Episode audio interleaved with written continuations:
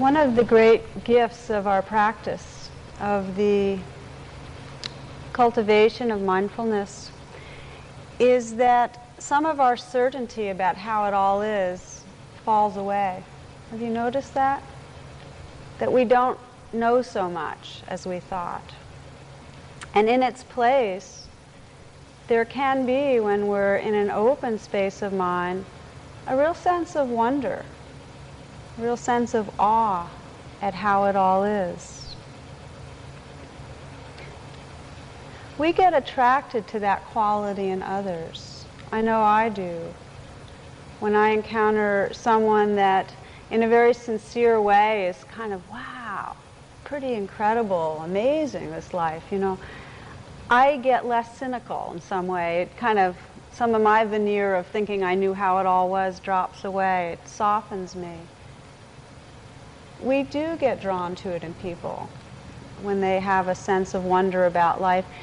And we really love it when in some way we feel transported by a sense of awe. Some of you might have had that in recent times, been touched by a sense of the mystery of it all, kind of had your shell broken through, you know. You might want to reflect on that for a moment.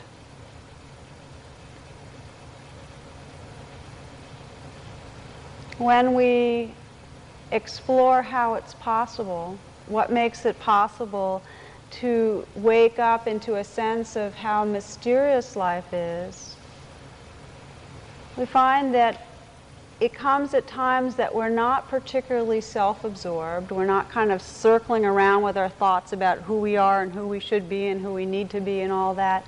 There's a sense of receptivity our cup is somewhat empty.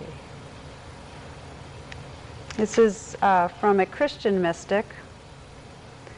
God, whose love and joy are present everywhere, can't come to visit you unless you aren't there.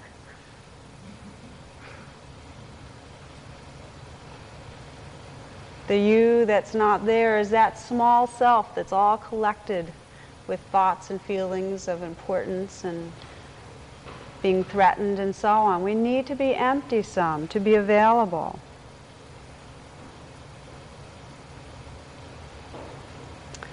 Another way to look at what it means to be available is when we really abide in what's been called don't know mind, our beginner's mind. We know about that.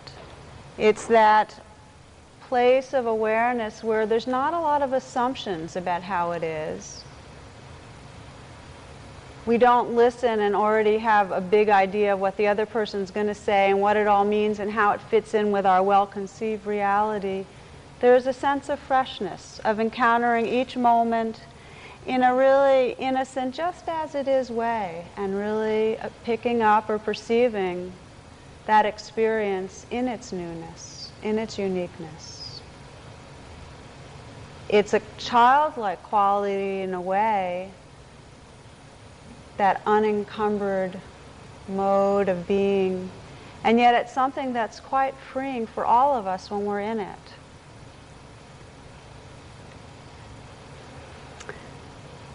It's a big trap for most of us to live in the kind of mindset that is very attached to a worldview and that constantly feeds it and elaborates on it and shifts it a little, but mostly tries to filter everything through it.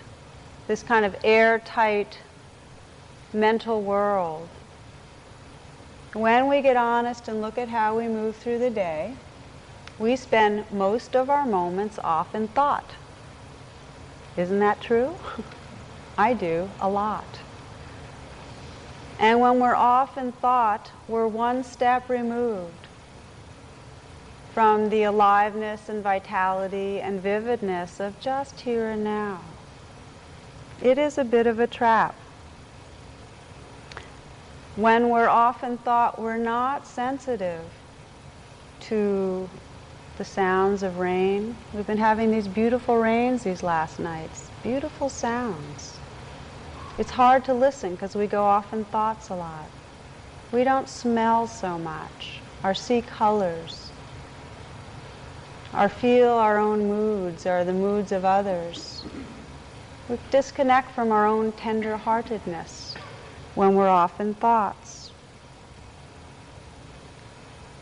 So this is an important area of exploration, how living in the world of thoughts really keeps us small and removed.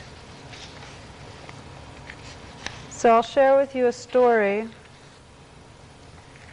It's called The Three Fish, and this is by Rumi. This is a story of the lake and the three fish that were in it, one of them intelligent, another half intelligent, and the third stupid. Some fishermen came to the edge of the lake with their nets. The three fish saw them. The intelligent fish decided at once to leave, to make the long, difficult trip to the ocean. He thought, I won't consult with these two on this. They will only weaken my resolve because they love this place so they call it home. Their ignorance will keep them here.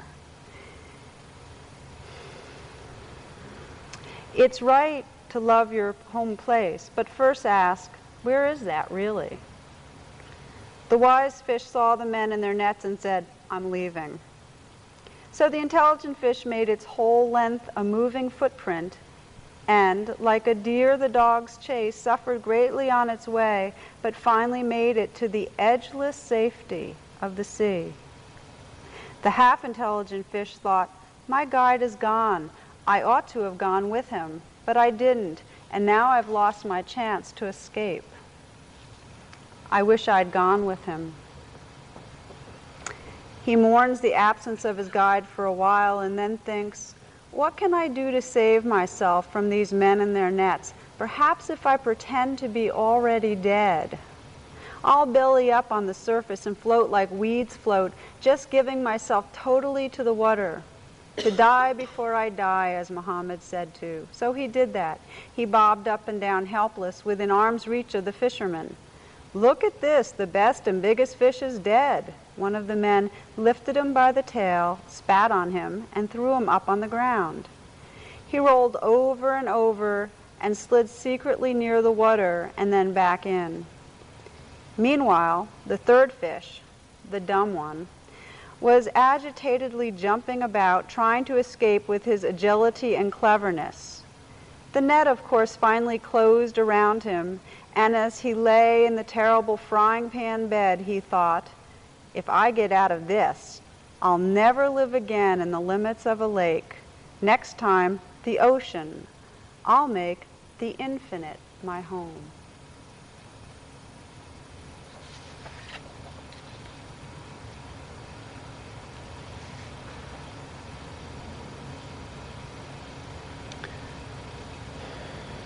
It takes a lot of courage to make the infinite our home. It takes a tremendous willingness to pay attention to see the lake, the limited space that we live in day after day. And yet we wouldn't come, we wouldn't um, bring ourselves to a spiritual path unless we intuited that we get hooked into smallness and yet our nature longs for and really truly is a boundless kind of awareness. A way I find useful to look at it is that when we start paying attention, we see that our mind continually projects out stories or thoughts onto the screen of awareness. It's continuously happening. And our conditioning is to believe that world of thoughts. Our interests, our analyzing, our reactivities, all around these movies that we're projecting, just like Hollywood, just a series of movies and thoughts and images and stories, and we get totally entranced and live in them and think they're the world. We mistake the movies of our mind for being the actual world. They're just that. They're sound bites, they're images. Then what happens is we really filter the world through these stories. The stories tell us who we think we should be, who we're not, who others are, who they're not to us, what's going to go wrong, what we wish would go right. So we move with this swirl of stories around us trying to make not trying to navigate out of them. And the stories really get in the way of what happens with our relationship with ourselves and the world. We get very identified and attached in them. An example I keep encountering in working with people in therapy is I'll, I'll see couples come together and, and a very typical dynamic will be one person will complain that let's say she's changed, but he hasn't really gotten it that she's changed. And he's still treating her like she used to be, which drives her back into being like she used to be. You know, you get that one? so he's still operating off an old story and hasn't paid close enough attention to the living reality that's changing before his eyes to pick it up. And yet it's happening, but his way of projecting helps to drive her into an old way we don't see each other. We see our stories about each other.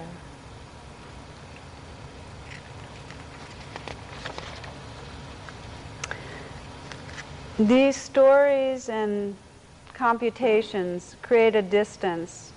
We do computations about who has power, who likes who more, what somebody can offer to us, what we're going to need to give to them to keep them interested. It's so amazing to think of almost anybody in your life, and you can do this now, and sense all the stories that come up as you bring them to mind. Think of the stories that kind of swirl around as a buffer or as a distance between you and the actual perception and connection with who that being is.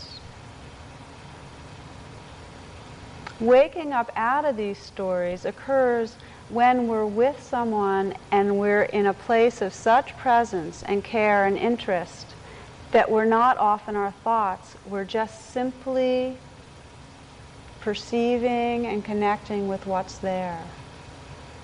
As an exercise, it's a beautiful thing to do to bring someone to mind and consciously let go of any ideas about that person and just in some very deep, heartfelt way, just behold them. It's a beautiful meditation.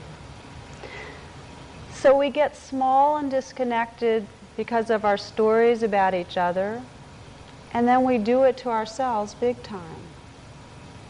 How many people have had that experience of having some failure in the past, perhaps to do with relationships or work or whatever, and then because of the fear that we're going to repeat it, actually repeat it. That's the most common pattern in the world. And it's all because we're believing in the story and unable to be fresh in this moment. Our stories are based on wants and fears. And what happens is instead of dropping into the reality of the wanting and the fearing and just simply being with that, we go off into the world of thoughts to try to control what's going to happen or fix what's going to happen. Thoughts are our zone to try to control things because we're afraid to be in our bodies that are changing, that can experience pain, that can die, that aren't under control. So what happens when we begin to meditate is we have the intention to connect more in an immediate way with aliveness. And we begin to see just how hard it is to let go of this incredibly thick and to us real world of thoughts. On Saturday, one friend from this Sangha told me that there were a lot of interesting and creative thoughts going on, and why not sometimes be in them and sometimes not. And when I suggested just for the day, seeing what it was like to just keep on letting go and just being with a more immediate sensory experience, he went ahead and took on the challenge. And when we checked in, reported that it was exciting but scary because control is not there. We have the illusion of being in control when we can edit and censor and direct our thoughts in certain directions. And we can get entertained and fascinated and sometimes plan things so bad things might not happen or fantasize good things happening. There's an illusion of control, but there's no such thing when moment to moment we stay with the life in our bodies. No sense of control.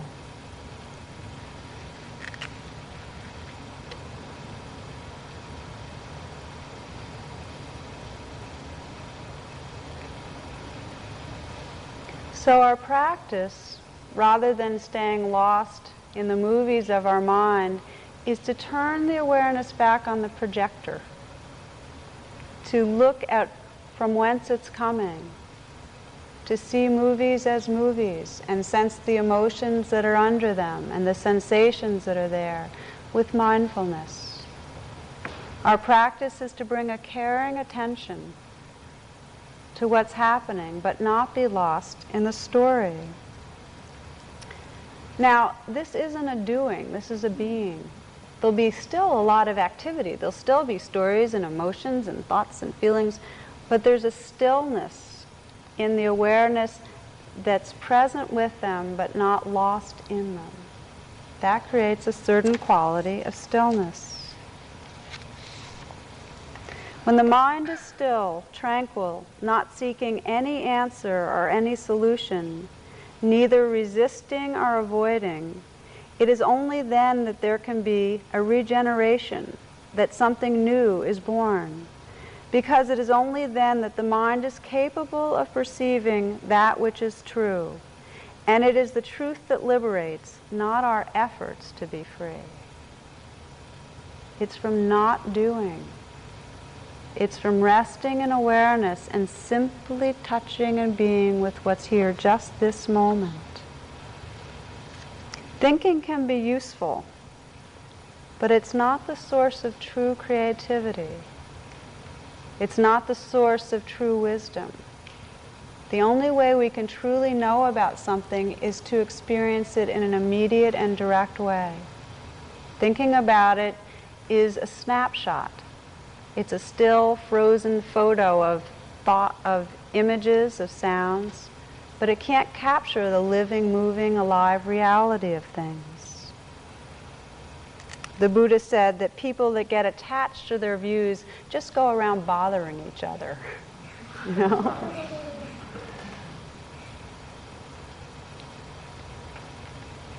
So our challenge is how to open to the truth of the moment without playing out this addiction to using our thinking process as our primary and most important means.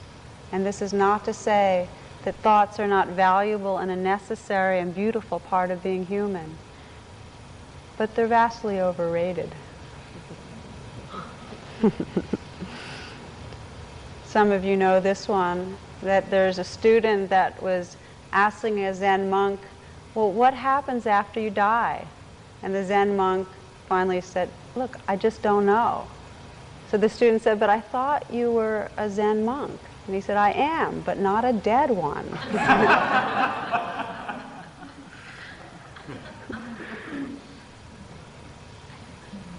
we can't find the truth through our thinking. We can't discover what love really is, what the nature of existence is, What's interesting is that the inquiry through science actually points us right back to the mystery. It really intensifies our awe.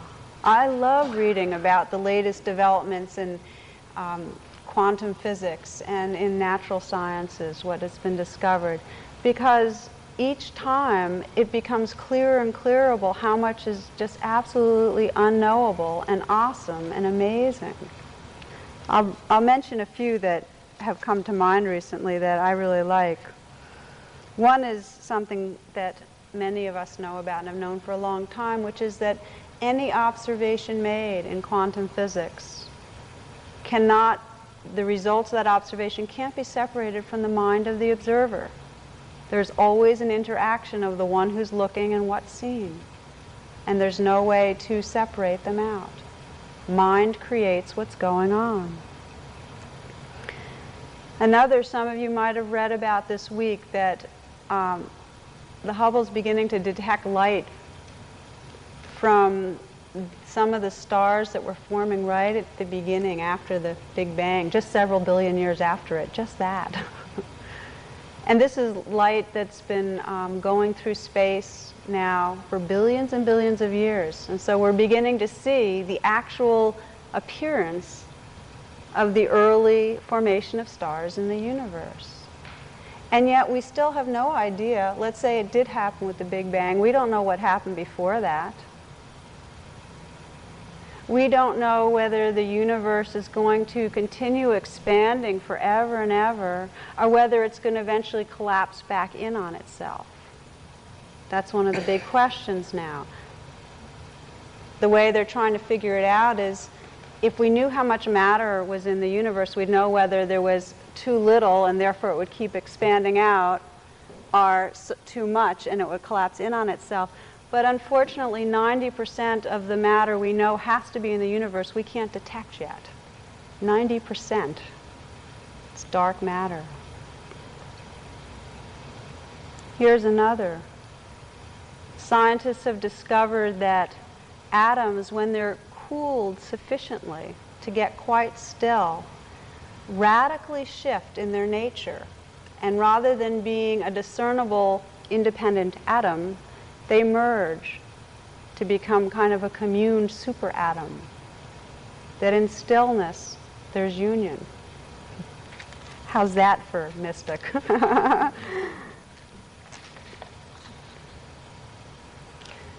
so science just points us back when we really get to the heart of it, right to the mystery, to the what's unknown.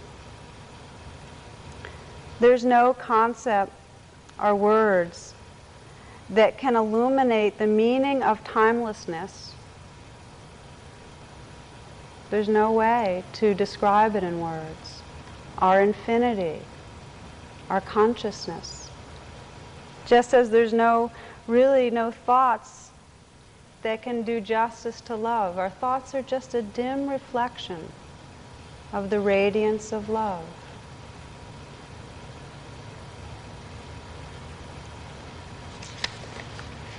This is Pablo Neruda.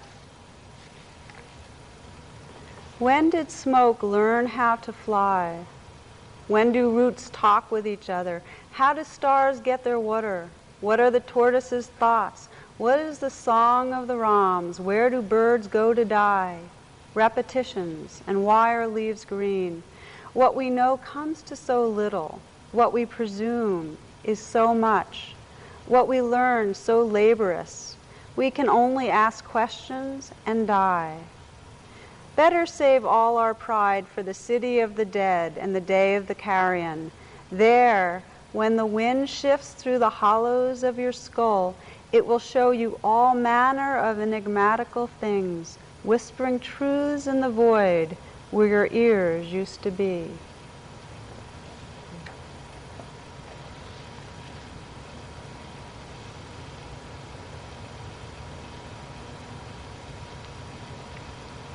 We're afraid of the uncertainty and we stay busy trying to create a lot of answers.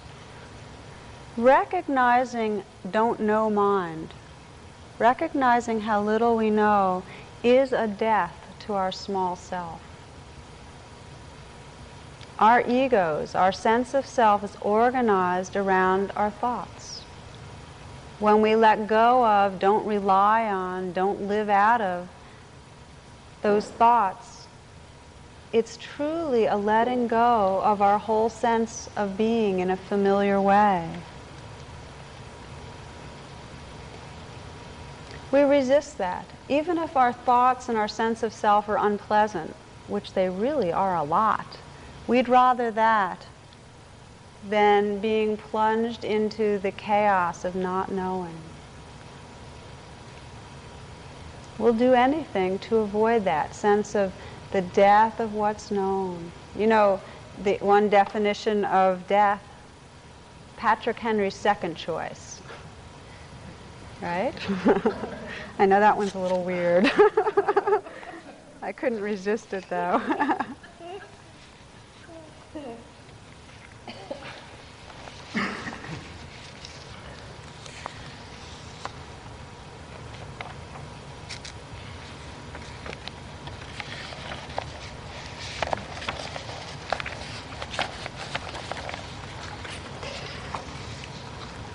for some people, living in a world where there's not a regular, easy access to thinking to frame it and make it okay feels pretty much like insanity. There's certainly people at retreats that say, well, when I started really letting go of thinking, I felt like I was going crazy.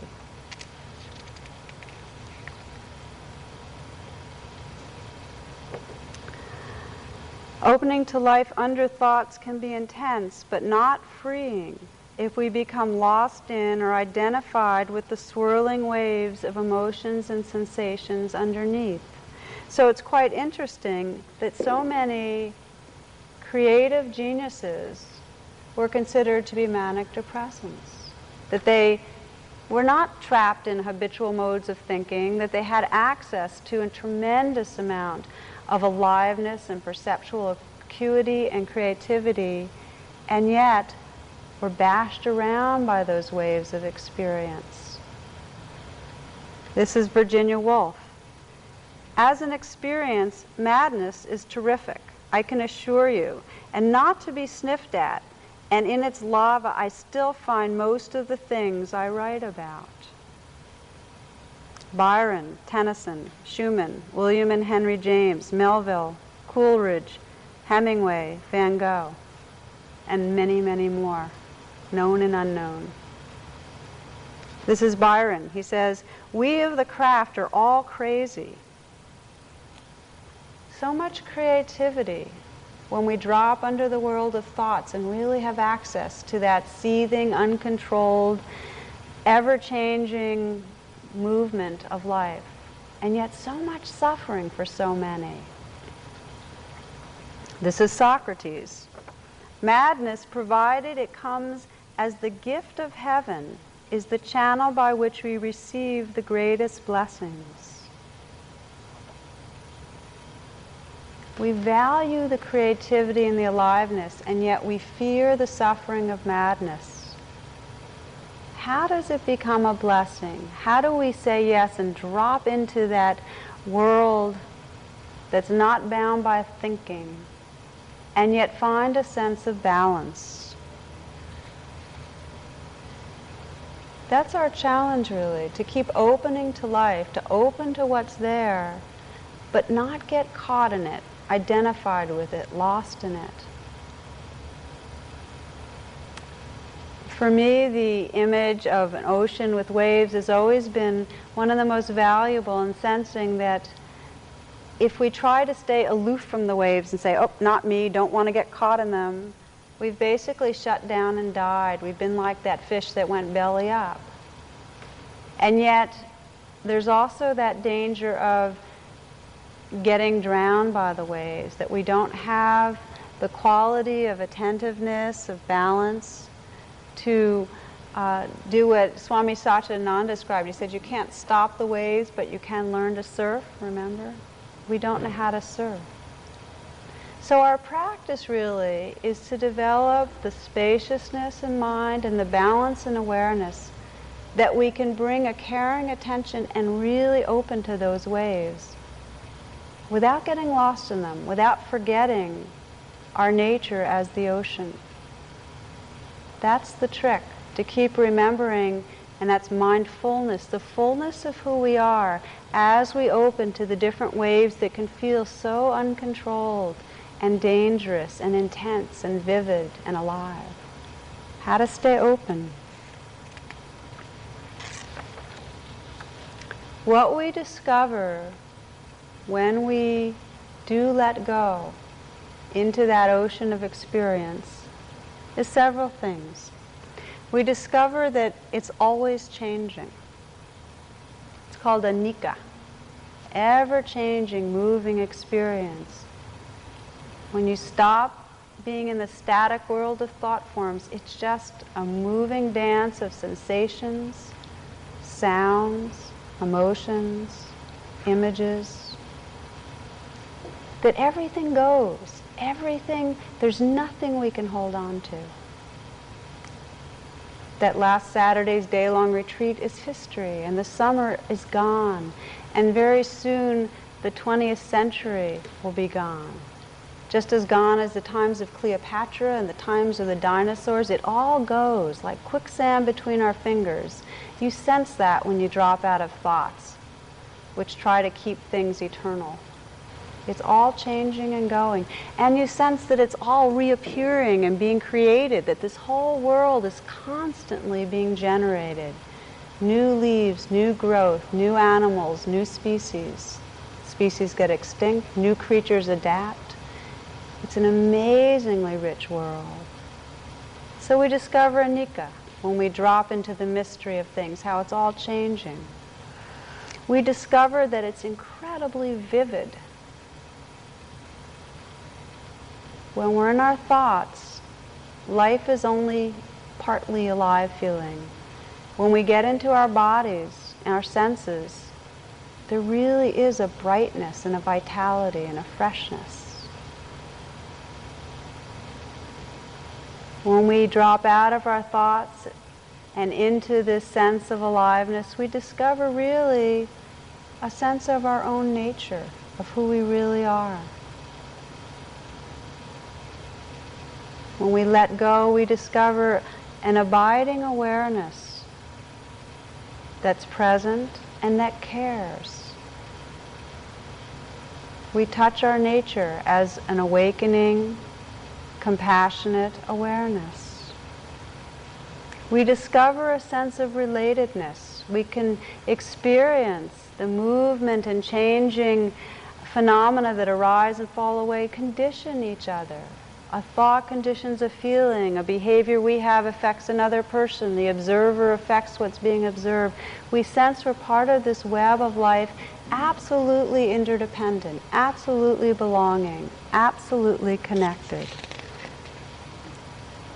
I read you a story that was um, in A Path with Heart, and it's about a hospice director and his experience of interconnectedness as he sat with the children of a dying 65 year old man outside his room.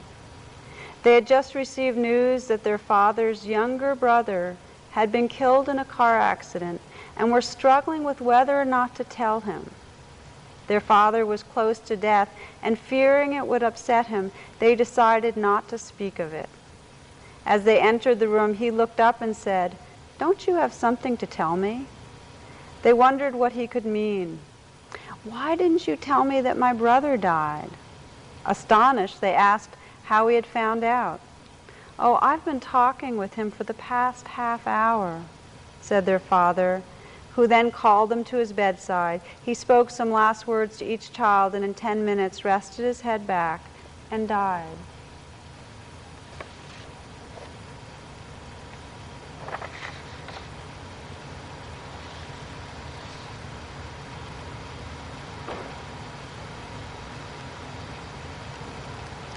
We love feeling connection and belonging, and yet we absolutely struggle to maintain our sense of being separate, our familiar sense of an isolated, separate self. It takes tremendous courage to let go into the mystery. There's a Van Morrison song, and that's the title Let Go into the Mystery.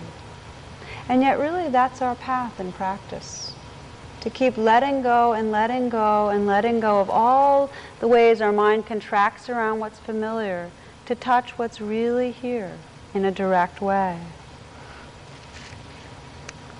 Rumi writes, Do you think I know what I'm doing? That for one breath or half breath I belong to myself? As much as a pen knows what it's writing, or the ball can guess where it's going next. We're not in charge. It's happening. And the experience of it happening can be one of wonder and amazement. One Tibetan tradition describes our presence with what's happening as being one of perpetual astonishment, amazement.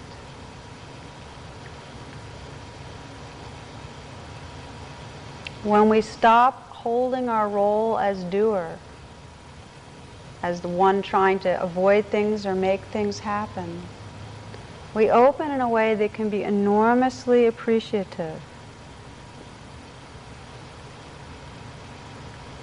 There's one book, The Universe is a Green Dragon, and describes the evolution of our consciousness as the part of the universe that has the capacity to appreciate itself.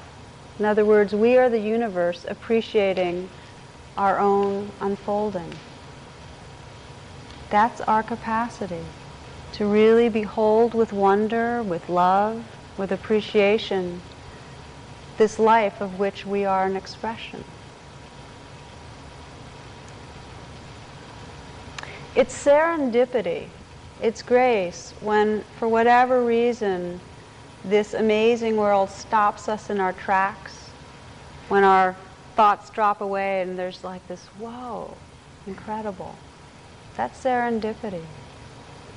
I share with you one experience because it was so recent and it had to do with fish, so I thought I'd tell you. The night after our day long sitting here, this is last Saturday night, I went out for dinner with my son and his dad at a, to a Chinese restaurant, and we were, we were very late and they were closing down, but we, we had a really nice dinner. So as we were leaving, we went by this fish tank, and my son pointed, and there was one fish that had one eye and it was, had this big, huge eye. And my son just was like, I, I was awed. He was astonished at this one-eyed, this huge monster-eyed fish. And then all, there was about four young Chinese guys that were cleaning up there, and they all came over, and they were incredibly cheerful and excited, and they told us this story about how when they first got this fish, it was this little black fish, and it had two eyes, and it got into the aquarium, and within a day or two got into a big fight with another one of the fish and its eye was gouged out. And two weeks after that it turned gold and this eye just kept growing and growing the remaining eye till it like stuck way out of its body it could see anywhere you know it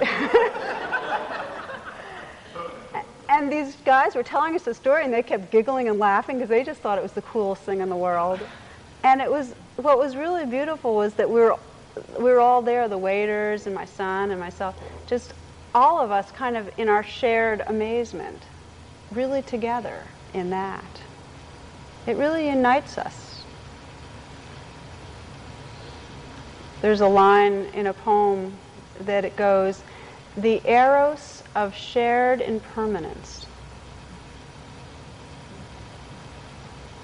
We're all here together in this awesome, mysterious, happening. There's not a whole lot else to say except for somehow we're waking up in it, we care, and we're perceiving more and more about it, but in a very direct, living way.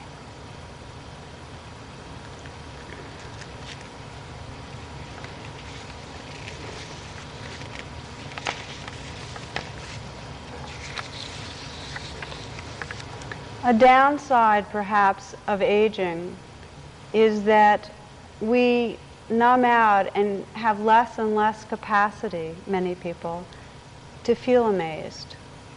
We don't register it as much. We mostly go around with our well-worn explanations and interpretations of how it all is. So I really love it when kids go around and say awesome, just because they think it's awesome. And that reminds me that it really is awesome, or wow, or cool. You know how younger people have those expressions? Here's a story some of you have heard that I love. this was a woman asked uh, Maurice Sendak to share some of his favorite comments from readers that he had gotten over the years. This is the ch- children's illustrator, some of you know of. He responds, Oh, there's so many. Can I give you just one that I really like?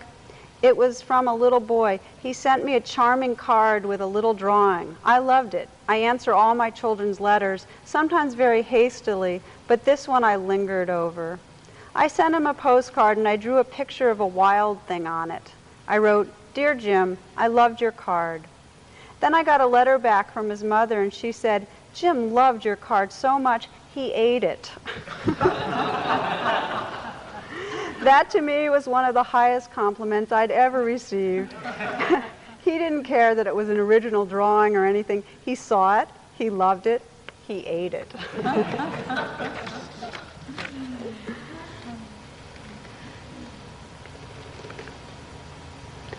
so, our practice of meditation is a practice of waking up to just this moment in all its mystery, in all its awesomeness. And it comes from being very here and now, just that. We don't have to go anywhere or look anywhere for the beauty, the love, the mystery that we so much cherish. It's right here now. And our training is to come back to that again and again. This poem is called Bow, Golden Retrievals. Fetch, balls and sticks engage my attention seconds at a time. Catch? I don't think so. Bunny, tumbling leaf, a squirrel who's, oh joy, actually scared. Sniff the wind, then I'm off again. Muck, pond, ditch, residue of any thrillingly dead thing. And you? Either you're sunk in the past, half our walk, thinking of what you can never bring back, or else you're off in some fog concerning tomorrow, is that what it's called? My work? To unsnare time's warp and woof. Retrieving my haze-headed friend, you. This shining bark, a Zen master's bronzy gong, calls you here entirely now. Bow wow, bow wow, bow wow.